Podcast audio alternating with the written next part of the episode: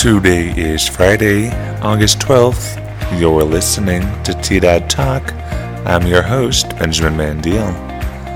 The weather is expected to be sunny with a high near 88 today with a 20% chance of showers.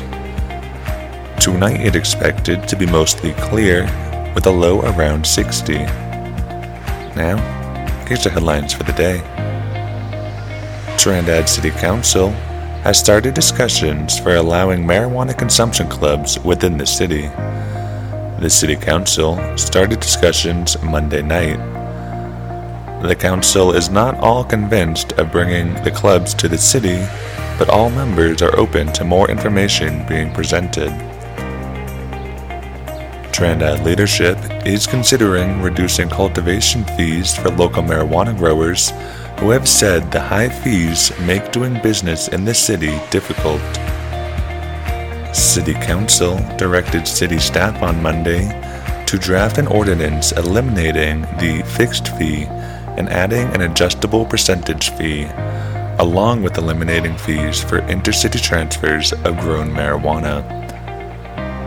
The council also told staff to draft an ordinance allowing marijuana delivery within city limits.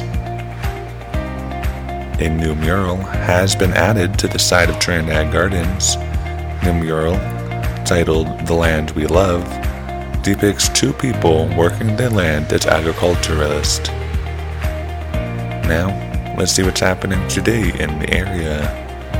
Today at the Trinidad Municipal Golf Course, a tournament will be held at 10 a.m. to support Mount San Rafael Hospital.